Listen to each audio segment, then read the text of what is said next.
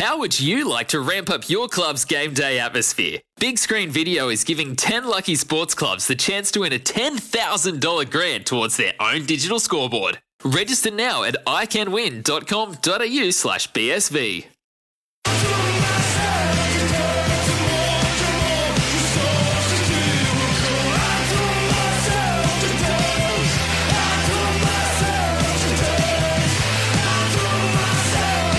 The Sporting Capital with Sam Hargreaves on SEN.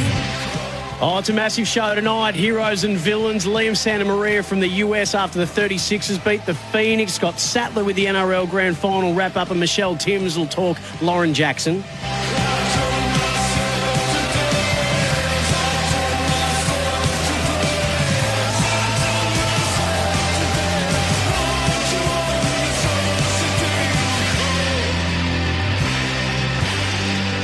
Yes, indeed. Welcome to the Sporting Capital on a Monday night. Uh, if you were just tu- tuning in for uh, the Macca's Run Trade Radio, uh, the number is back to its uh, original or the uh, regular number 1300 736 736 on the Harcourts open line. You'll move your Harcourts. You can text us on the 40 Winks Tempur text 0433 98 11 16. But we are back with our regular phone numbers for you to get yourself involved and get conversing.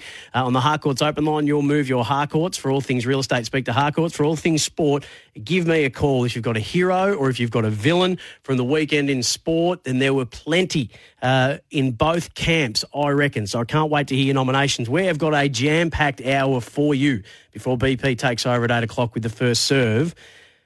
Scott Sattler, who was the hero of the 2003 uh, Penrith Premiership in the NRL, uh, part of SEN League's very own, is going to come up and wrap up uh, the back to back Premiership performance of the Panthers and Dylan Edwards with a little homage to Scott Sattler as well. So can't wait to catch up with Sats about the NRL Grand Final last night. And then Michelle Timms is going to finish us uh, tonight with Lauren Jackson, absolutely a hero nomination for her. Um, well, it was a send off of the highest order for someone who sits at the top of the Australian basketball pecking order. Lauren Jackson's 30 point performance in Australia's bronze medal win over Canada at the FIBA World Cup was a fantastic way to send her off and a, and a phenomenal moment in Australian sports. Looking forward to catching up with her.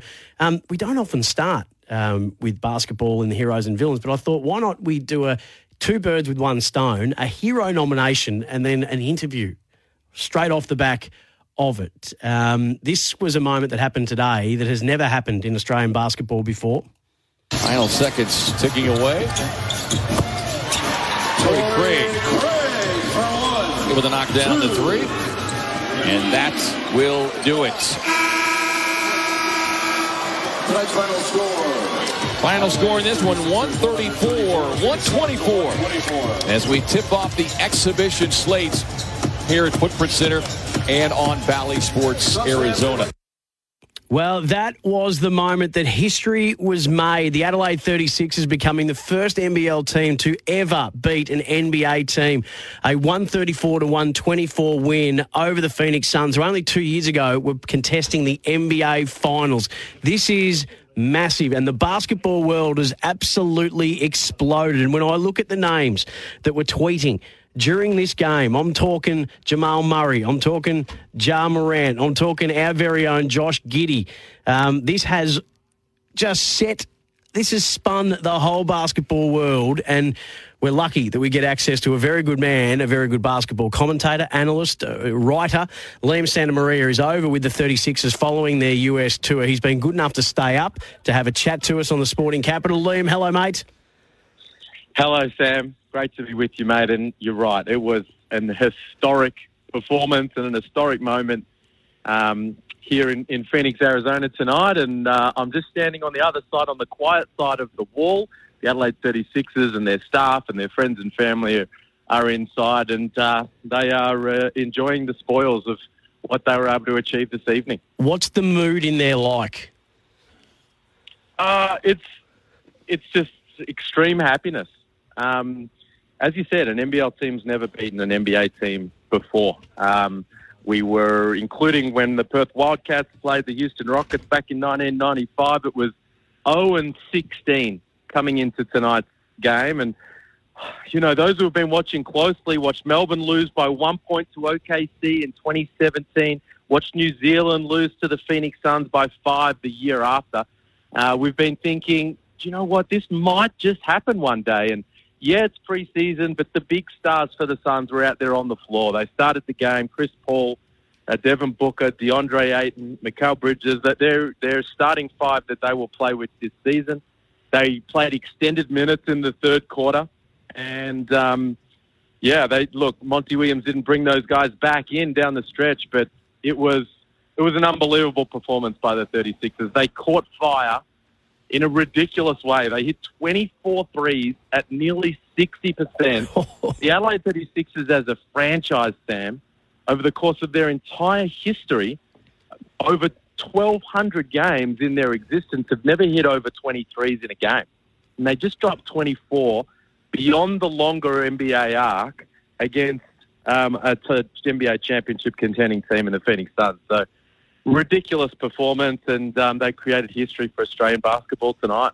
When, you're watching something like this, Liam, and, and I, I equate it back to when I was watching the 08 Grand Final. No one gave Hawthorn a chance going into that. And as I'm watching that game in the third quarter, you think, surely we're not, surely Hawthorn aren't going to win this, are they? Surely they're not. Hang on a minute. I think they're going to win, and you, you can't quite believe what you're seeing before your your very eyes. At the, when they were leading by 12 points at halftime, the 36ers, I'd imagine you're sitting there going, "Okay, well, Phoenix will click into gear. This will be an honourable loss, and well done to the 36ers." At what point did you go, "Oh my goodness, I, I think they're about, I think they're going to win this"? Well, I'm a, an eternal optimist, Sam. So um, I, I gave him hope, but I was sitting at the time with the great man Andrew Gaze, and I'm sure he won't mind me saying he didn't feel the same way that I did. Mm. He said, "Look, it's been fun, but they're not going to win this game. You know, like we've se- we have seen this kind of thing before. NBL teams have got up on NBA teams. Heck, we saw it at the Tokyo Olympics when the Boomers were up 17 on Team USA yes. and Kevin Durant took over and lost that game. So um, that was the, the feeling that he had. But look, this Adelaide team is stacked with talent, and um, they they were just shooting the absolute heck out of the ball, and they didn't stop doing that. And to be honest, for me, as whilst I was hopeful throughout that period of time, it was really only midway through the fourth quarter where they just continued to hit big three after big three. Did it get to a point where I thought they're going to win this game? And uh, I turned to my cameraman and said, Howard, we've got a situation here. Uh, history's been made right in front of our very eyes. So so much fun to be there uh, on the ground to, to view it, and, and hats off to the 36ers for what they were able to get done. I got Antonius Cleveland walking by me right now. He had 20 points. He was amazing. He guarded Devin Booker, and uh, the 36ers are just enjoying the spoils. Uh, Booker only had the 13 points as well. Chris Paul only had the six, but they were still well served. Mikal Bridges for the Phoenix had 22. DeAndre Ayton had 22. And just before we get back to the 36ers, Jock Landale had 12 points uh, to go along with six rebounds for the Phoenix. How did he look in Phoenix colours after crossing uh, from San Antonio in the off-season?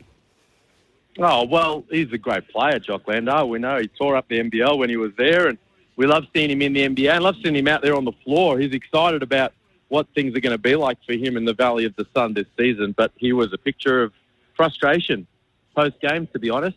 Um, you know, he's he's proud of the NBL and Australian basketball, but um, you know, he really didn't want his team to lose that game. None of them did. So uh, it was, you know, that that was the, the feeling from him. Although I will say, I was chatting with DeAndre Ayton in the corridors post game, and despite losing, there was a, a, a, part of him that was pretty upbeat. I mean, he he recognised the fact that this was um, a, a, night for the ages for the Adelaide mm. guys that were involved, and he kind of felt happy for him.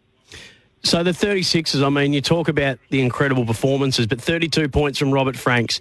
Craig Randall had 35 points. I read one, one article saying 36ers fans will be worried he won't get back on the plane because NBA teams will be lined up at the airport to stop him. But Mitch McCarron, 16 assists. Those players aren't scoring if Mitch McCarron's not dishing the rock in the way that he was. He was huge for the 36ers as well. He was absolutely superb, Mitch McCarron. Um, he was tough and rugged defensively. He was guarding Chris Paul, a Hall of Famer, um, a first ballot Hall of Famer mm. in, in the future. and he was fighting over those picks, and he was getting uh, back in front. Now they they did some damage in the pick and roll, Chris Paul and DeAndre Ayton, but down the other end, Mitch McCarron was wheeling and dealing and having a good time. He threw a uh, highlight reel pass over his head to set up Kai Sotto at the rim, and he was drawing the help defense, turning the corner, and then pitching it out to guys on the arc, and they were knocking down shots. So you're right, 16 assists.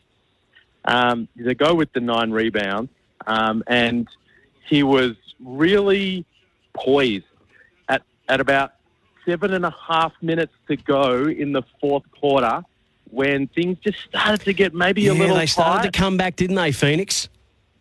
hmm Mick Downer, the Adelaide assistant coach, made his way up to CJ Bruton and said, "Is it time to put Mitch McCarron back in the game?" And he said he's coming back in at seven minutes. So he waited an extra possession, and then McCarron came in and he brought the poise to help them close it out, and it was a superb performance by the Adelaide captain. So, Liam Santamaria, we know that they're off to Oklahoma and it'll be a, a, a fond reunion, I'm sure, with Josh Giddey, who was watching this and he had the eyes wide open emoji uh, in his tweet. But so, put it into context for us. You, you, you have. You've seen more basketball uh, in a weekend than most of us will. You know, you've been covering this sport for a very long time. You've seen things. How big an, how big a moment is this for Australian basketball? Uh, look, it's big. It's really big. Now, is it as big as the, the, the Boomers winning a medal or anything like that? No, of course not. But um, it, because it's a preseason game, it's an exhibition game essentially. But nonetheless, um, you know, the, it's never happened before. Like I said, in 16 previous games where NBL teams had played NBA teams, while some had come close, they had never got over the line, and they did that tonight. The Adelaide 36ers, and they did it in pretty spectacular fashion to be honest. So um, I think it's really big. I think it, you know, it, it um, speaks to the growth and the ongoing Mm. um, development of the NBL. It just keeps getting better year after year. Look, there were some good teams on display in that round one of the NBL season, but Adelaide made a statement tonight and said, "Well, we're we're coming back, uh, ready to do some damage." So. Um, I think it was a it was a massive night for Australian basketball, and certainly an enormous night for, for this particular club, uh, the 36ers. Uh, beautifully said. And as uh, your friend uh, and our friend and colleague, Corey Homicide Williams, says, this ain't no cupcake league. He's, I think he's trademarked that. I don't know if I'm allowed to say it. Um, but this is just another example. You might need that. to pay him for that. I don't know. I'll, I'll, I'll just go into hiding for a while. Um, he- but he's 100% right. This is a, and you're 100% right. that This is a great endorsement to show the world exactly the standard that the NBL has. And um, we've been saying for a long time now that the aim is to be the second best league in the world. This goes a long way to establishing that. Um, mate, thanks so much. I won't even bother you with the NBL scores from the weekend. I know they're playing when you're asleep. I know you'd be across them anyway because I'd imagine the scores just come to you in your slumber. Uh, that's how tuned in you are. But we'll speak to you again soon. Uh, good luck on the junket. Cheers. Thanks, Sam. Liam Santamaria travelling with the Adelaide 36ers. And I like this from AG off the text. Phoenix Suns total salary cap 173 million. Adelaide 36ers salary total 1.7 million. So a lot of love coming through for what the 36ers did today, the first NBL team to ever beat an NBA team. And there's always a captain killjoy. It's an exhibition game. Imagine if the Suns starting five played more than 22 minutes game time. Bridges and Ayton both had 22 points in their 22 minutes, and they would have destroyed Adelaide if they actually played like their played their minutes like Adelaide did. It was just like the All Star game, a bit of fun. Uh, what else did we get? Quit this rubbish. The Suns guns sat down for most of the game. If you don't think that the Suns will be embarrassed losing to an NBL side, um, I don't know what to tell you. I think you've got your head in your sand. Have a look at the reaction from a lot of the NBA stars that were watching. They were stunned with what they were seeing. And if you don't think the Suns are smarting a little bit, Oh, I think you'd be off the mark with that one. Uh, heroes and villains on the other side of this. By the way, uh, NBL results from the weekend. There's still a game to play in round one. Jack Jumpers and Taipans tonight. Um, but Southeast Melbourne, five point win over the Jack Jumpers. The Hawks, that was a thriller against uh, the Sydney Kings, 97 106. An overtime win for Melbourne United, 101 to 97 against the Breakers. The Wildcats got their season off to a nice start with an 87-73 win over Aron Baynes as Brisbane Bullets. Bryce Cotton was on fire, and the Jack Jumpers and the Cairns, Taipans will round out round one of NBL action tonight. Heroes and villains on the other side of this on the Sporting Capital.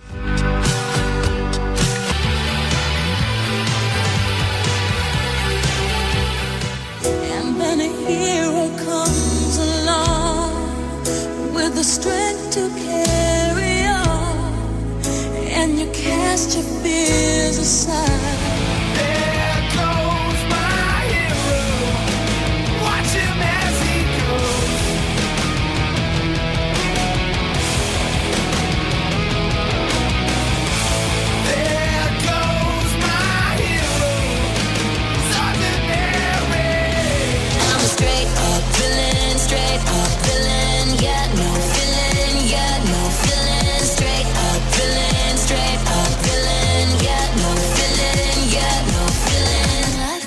Heroes and villains on a Monday night. You can call yours in on the Harcourts open line, 1300 736 736. You'll move, your Harcourts. You can text it in on the 40 Winks Tempur Text. Consumers Choice Winner Temper mattresses, pillows, and adjustable bases conform to the exact shape of your body.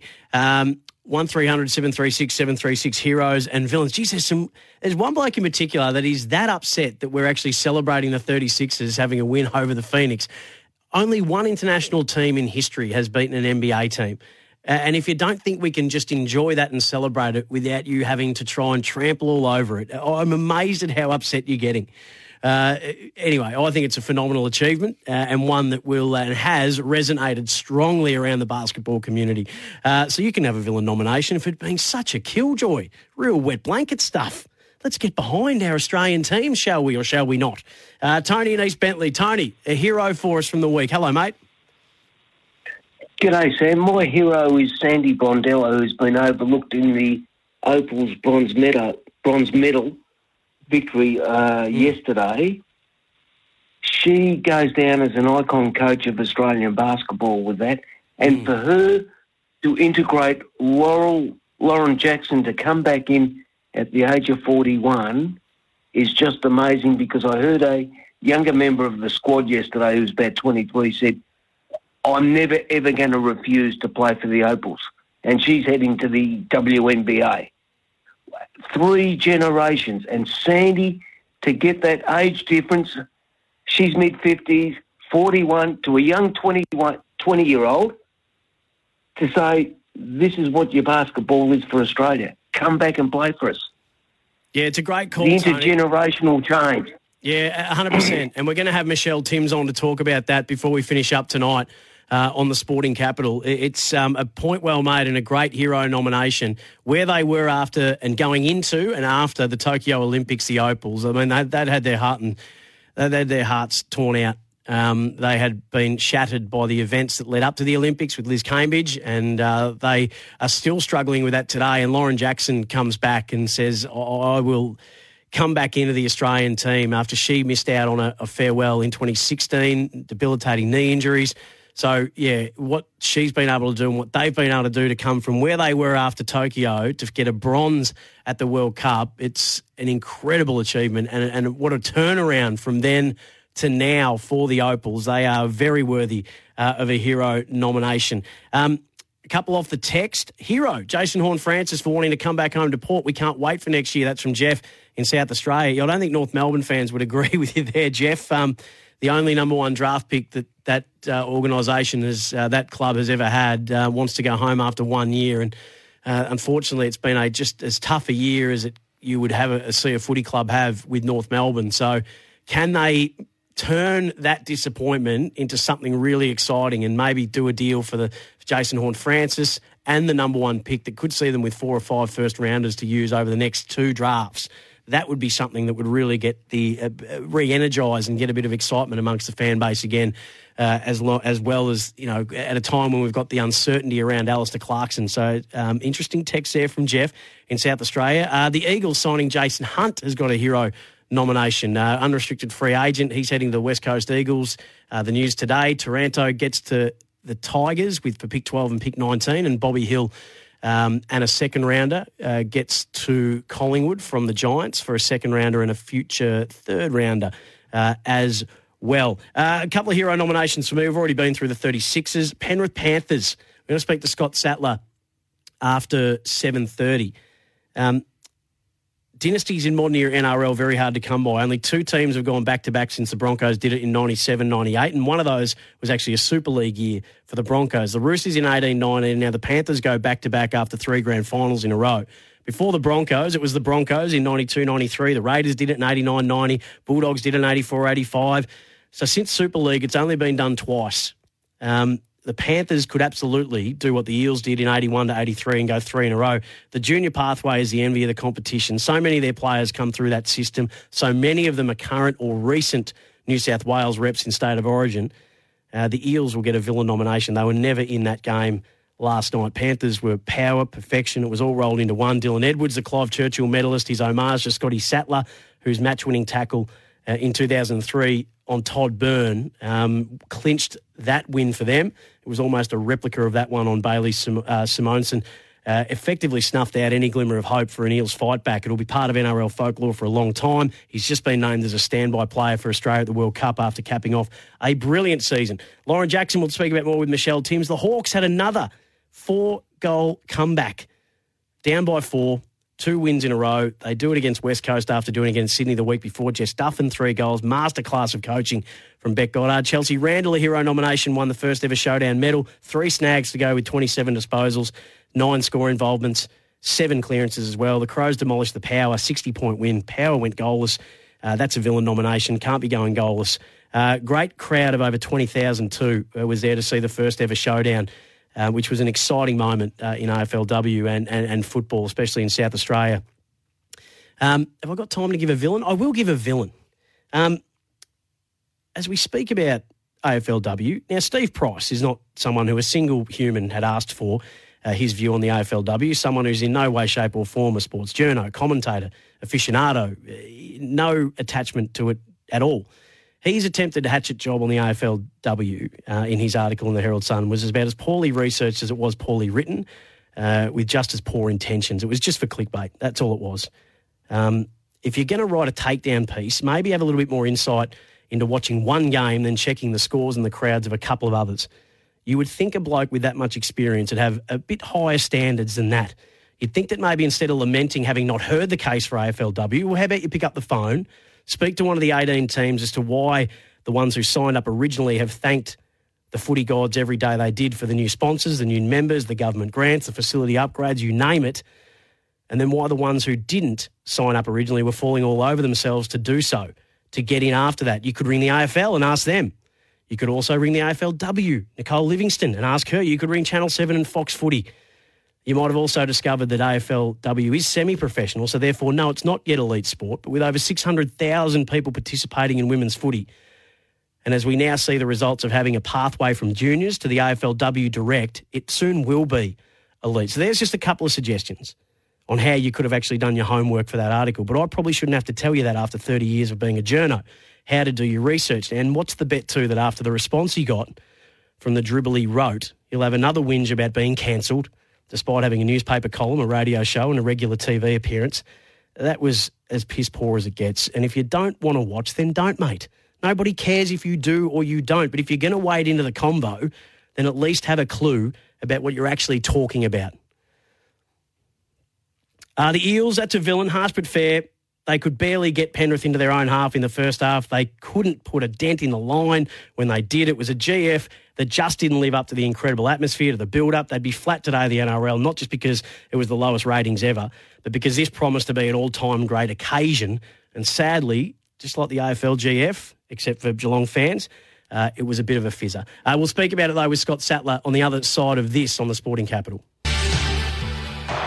Seven seconds remaining, final play of the game, and fittingly, Api Koroisau, who's leaving the club, has the last play. The Panthers, the perfect Panthers, they've won the grand final, 28 points to 12. This brutal machine have gone back to back. Kick through, it'll sit up two for Simonsson. He's over the 30. Simonsson gets past the Ferrari. Here's Edwards versus Simonsson. Oh, Scott Sattler! Sattler! Scotty oh, Sattler tackle from Edwards right in front of our man. It was a bottler. Uh, it certainly was. Now, I might have played those grabs uh, just a little bit arse about, but uh, I think you get the point. So, um, Penrith, the game was over when it was 18 to nil at half time. Uh, the Eels were able to get a couple of tries late, but uh, in the end, uh, 28 points that the, the Panthers put on. And that moment, as I spoke to before, will live on in NRL folklore. It'll sit there very nicely uh, as an homage to Scotty Sattler, his match winning tackle on Todd Byrne in 2003 to clinch it for the Panthers back then. uh, had some really, really vivid similarities uh, to the one that the Clive Churchill medalist Dylan Edwards laid last night. And Scotty Sattler, as he has been every week during this season, has been good enough to join us again. Sats, it's just called a Scotty Sattler now when you pull a tackle out like that. I loved hearing that from everybody, not just in our commentary, but the other radio commentary, the TV commentary. I know you don't want to make this about you, um, but I tell you what, people were loving the comparisons with that moment to your moment. Um, how did you feel watching that all unfold last night?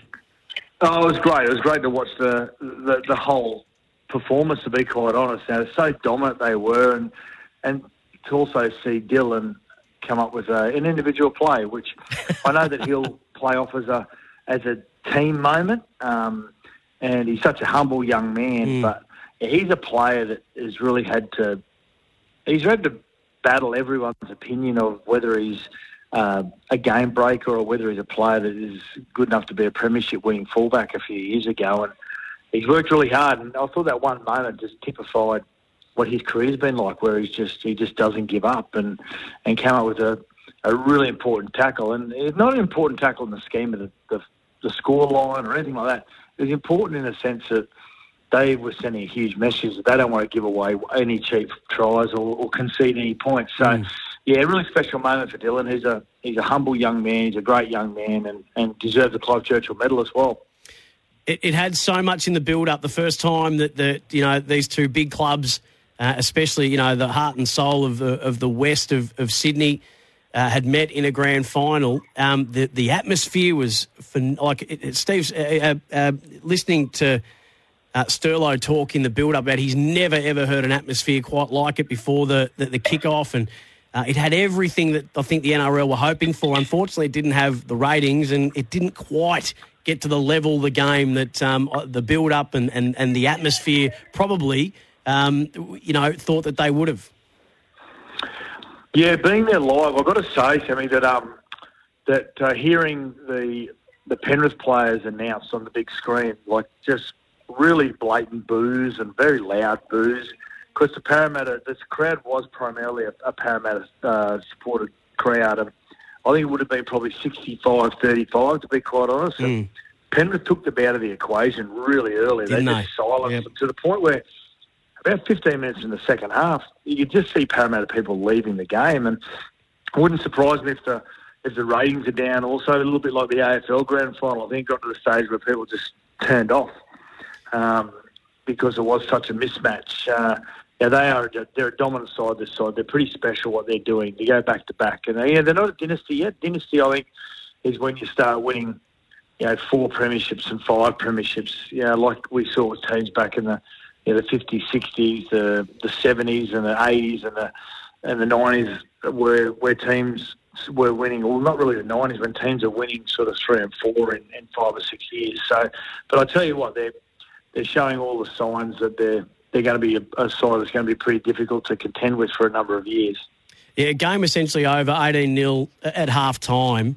Um, that's as it, they were almost perfect, Penrith, uh, weren't they? And we heard in the in the commentary from Joel Caine that you know Api Koroisau leaving, but as I said before, I, I, I lost count of how many. I think it's about seven New South Wales reps that they've got uh, in that team alone. Uh, Can you see them being able to get three in a row? No one's done it since the Eels in eighty-one to eighty-three, and certainly no one's done it post Super League. Yeah, I, well, they've come in as the straight away when the, the market's been announced for 2023. They're the overwhelming favourites already.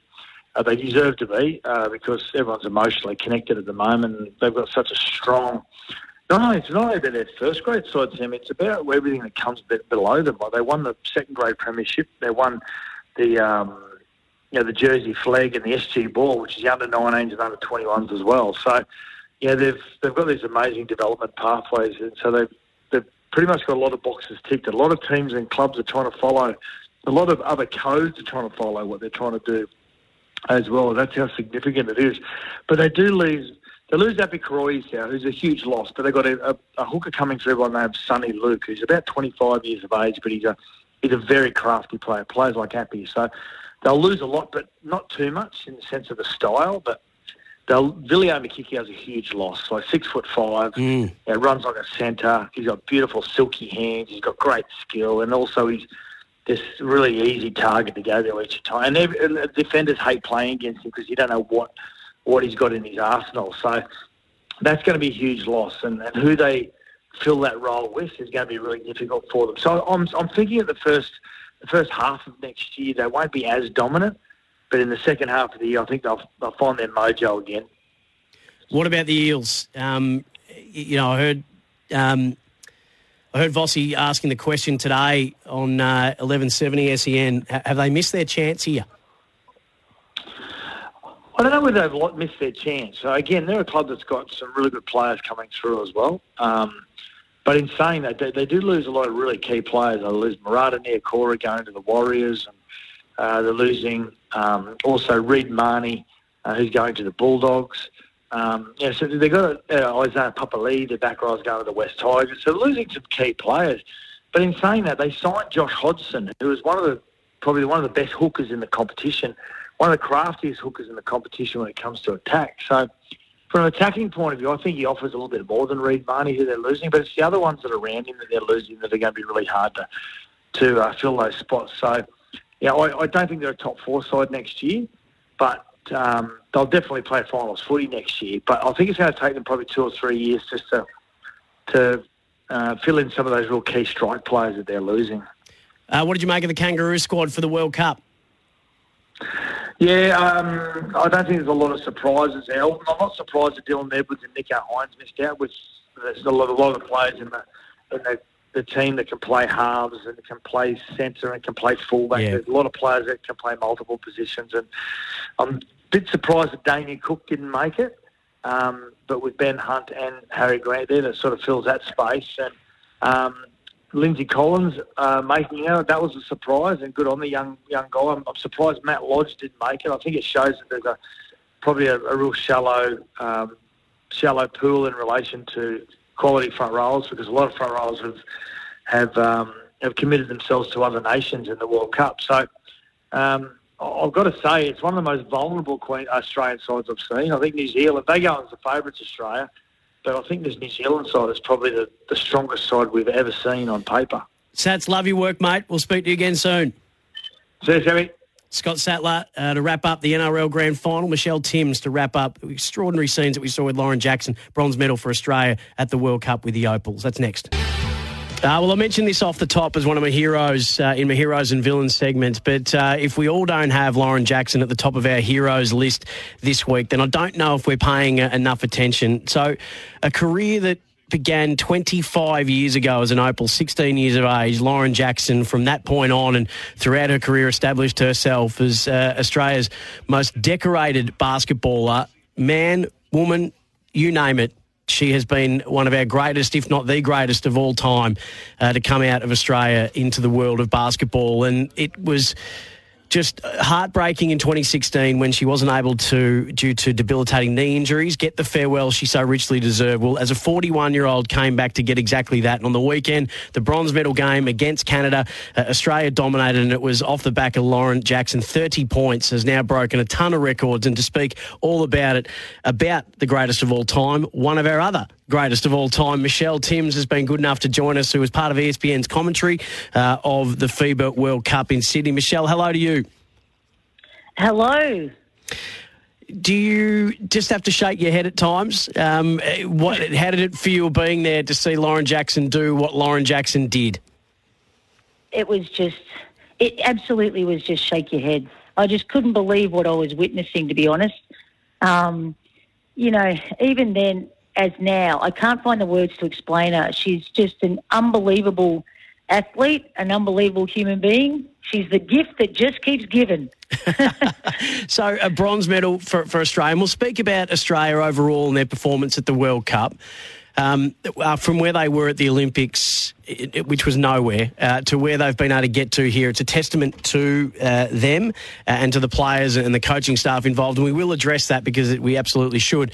But, but Lauren Jackson, of where she will finish up, when you heard that she was coming back um, to play competitive basketball, uh, how did you feel? And then when she said that she was putting her hand up for international basketball, what went through your mind? Well, when she said she wanted to make a comeback, and then when she said she wanted to give the Opals a go, I had no doubt she was going to be able to succeed in both areas because there's one thing about Lauren Jackson, she doesn't do anything by halves and she's very calculated. So there's no way she's going to put herself in either of those positions unless she knows um, she's able to do it. There's no way she'd want to be part of the um, the Bandits team, which was her NBL one team, or the Opals as a token. So when I heard the news, I thought, hang on, hello. Um, she's, you know, she's in form. She believes in herself. She dropped all that weight, and I had total belief that she was going to be able to get it done um, on the court. But I think when it comes to the Opals, even before they stepped foot on the court in that first game against France, I really felt that her job was already done. She came into that program and she um, she turned it around. You know, she denies it, but anyone who's been around the Opals or seen what's gone on in the past eighteen months with um, with Liz Cambage, we sort of what what she did for that team was what it desperately needed, and that is reinvent itself and um, and discover what it really meant to be an Opal. And they'd lost they'd lost sight of that um, for a number of reasons, and um, she helped them understand what it truly meant to be an Opal, and and so she set the culture or helped it, you know, set the culture up for the team, which uh, was absolutely fantastic and evident. Sorry, that dog is. Can you hear that? Oh, absolutely. and I'm not to buy a surprised because we're all massive fans of, of Lauren Jackson. And it just sounds like your dog is as well. Oh man, no. Well, when you're away working for ESPN, what do you expect your 18 year old daughter to go and do? Look buy after a the puppy dog? While you're away. Oh, no. buy a puppy.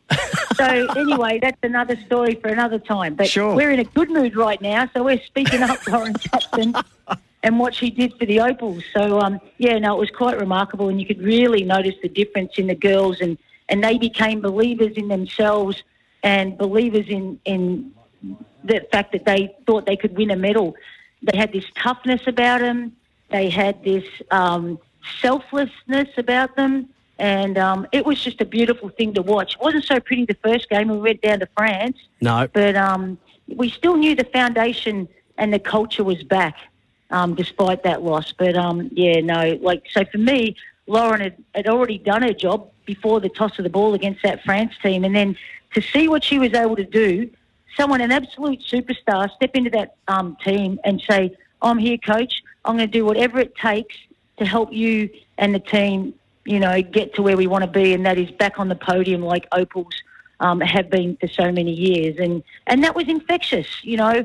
Um, Ezi got benched and came on and was brilliant. Cayla George got benched, came on and was brilliant. Lauren Jackson played games where she only played three minutes, but her three minutes were so, you know, fabulous, and um, she really put the team first, Yeah. like they all did, put the team first. And in the game that mattered, 30.7 rebounds, two steals. Oh, now, uh, equal it. record of the most World I know, I know. Equal record most World Cup games played.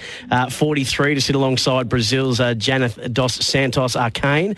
And the all time leading point scorer in medal games in FIBA Women's World Cup history. An extraordinary send off. But the greats, Michelle, it's it's in the moments that matter most. So you talked about the not not a ton of minutes at times through the the pool Yep. games, but in the game where it mattered most, Lauren Yep. Jackson was the dis- was the dominant force uh, in the game, and then to go out in that manner. Um, you know, we, we speak about the Mount Rushmore of Australian basketball. She sits absolutely uh, on that, Yep. and at the top yeah, of that tree. Absolutely. Absolutely. It was phenomenal. You know, she, as I said earlier, she's just the gift that keeps giving. You know, she, she left a legacy when she was forced into retirement for women's basketball, and then she, you know, goes into a job and becomes the, um, the head of women's basketball in Australia, and then decides to come back and play for the Opals and help lead them to the medal. But to finish her career the way she did was extraordinary. You know, I, I played with Lauren when she first joined the Opals in '98, and she was this gangly kid. She um she she didn't have an international body, but you knew she was special. She'd do things like come on for eight minutes and score eight points. Well, LJ might have looked a little bit different to what she looked then, but boy, the, the exact same outcome. I think she only played 20 minutes and had 30 points, and she just had that look in her eye. You know, Coach Brondello played her for three minutes the night before. That might have helped that look. I'm not a token, but um, she just laid it and left it all on the court, and it's just it's surreal what she did. It's it's unbelievable what she did, and she put the team on her back and um, gave them a uh, uh, you know a big in the key, and we hadn't had a lot of inside penetration through that game, and so the ball just kept going into her, and I felt bad for the Canadian player and Yeah. Achonwa, who was on every highlight reel because she just kept getting beaten.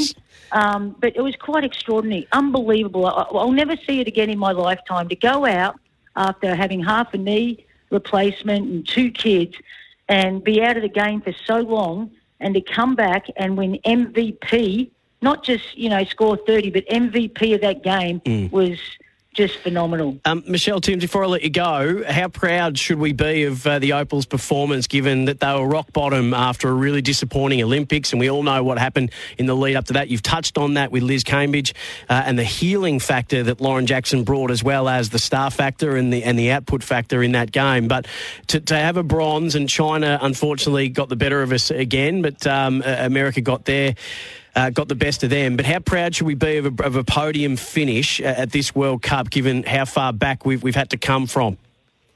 just in, incredibly proud. Like you know, you go into tournaments and you're meant to say things as as a um, as an opal as an as a supporter. Like, yeah, you know, we're gonna we're gonna podium, we're gonna get on the podium, we're gonna medal. But really, no, none of us thought that. None of us truly thought that this team was to medal. We thought maybe fourth, and if we finished fourth, that'd be just a fantastic effort. But to win that bronze medal was just an incredible performance by all. And, and you know, Loz did, did score 30, but, you know, it, it was truly a team effort. And I think they overachieved 100%. Yeah, absolutely. Steph Talbot, great tournament. Sami Whitcomb, Oh, incredible. So uh, there's a lot, a lot to take out of, of it. And and geez, didn't Sydney show up and show out to, as the host uh, of the World Cup? It was a phenomenal series, and, and well done to you and the whole team that did such great coverage of it on ESPN. And Michelle Timms, thanks so much for just um, giving us your thoughts. Oh, thanks so much for having us. Uh, the great Michelle Timms speaking about the GOAT, Lauren Jackson. Uh, what a privilege to be joined by her, and what a privilege to be joined by you.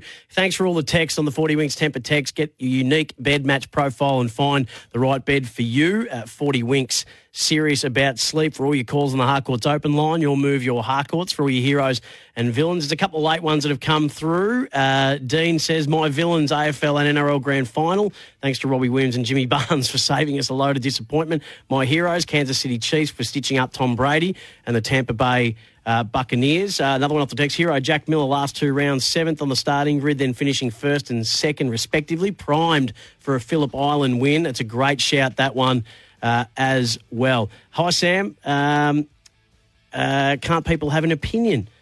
Good or bad? Don't be so precious, mate. That's from Jeff in South Australia. But my take on Steve Price, yeah, they can, but it's not an area that, that Steve has any involvement in. I just thought it was a, a, a clickbait cheap shot, and I thought that he'd be better than that, but uh, maybe I'm wrong. Uh, 21-10 Tasmania over Cairns uh, in the NBL at the moment. The first serve is up next with BP. Uh, stick around for that. See you tomorrow night.